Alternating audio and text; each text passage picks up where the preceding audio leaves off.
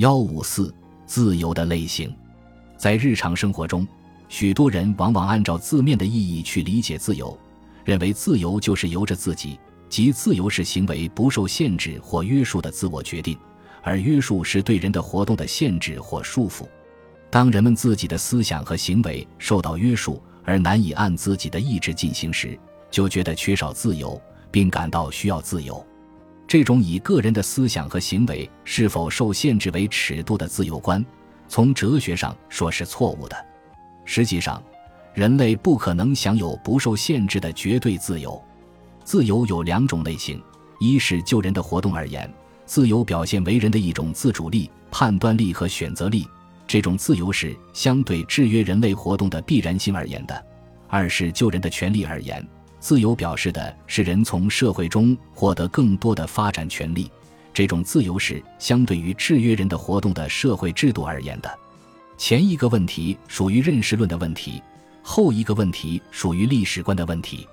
从根本上说，这两种类型的自由都与人的实践活动和认识活动的发展密不可分。随着人的实践活动和认识活动以及社会的不断发展。人们不仅从自然获得更大的发展空间，成为自然界的主人，而且从社会获得更多的发展权利，成为社会的主人。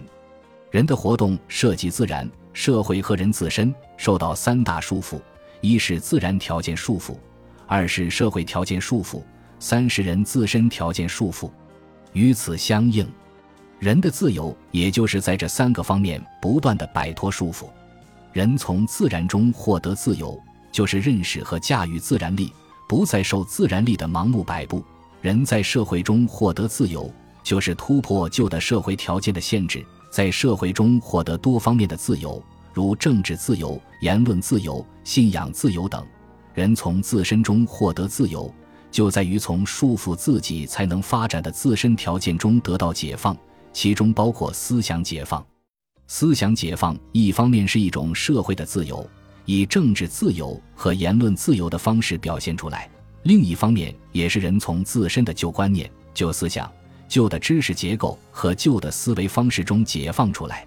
但是，人的自由是相对的，而不是绝对的。完全摆脱约束、不受任何限制的绝对自由是不可能存在的。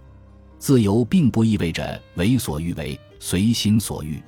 自由总是在一定基础上的自由，一定条件下的自由。人可以摆脱和克服某些条件的限制，但不可能同时克服所有条件的限制。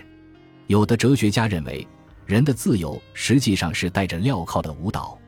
从人不可能绝对自由这个意义上说，这个形象的譬喻有一定的合理性。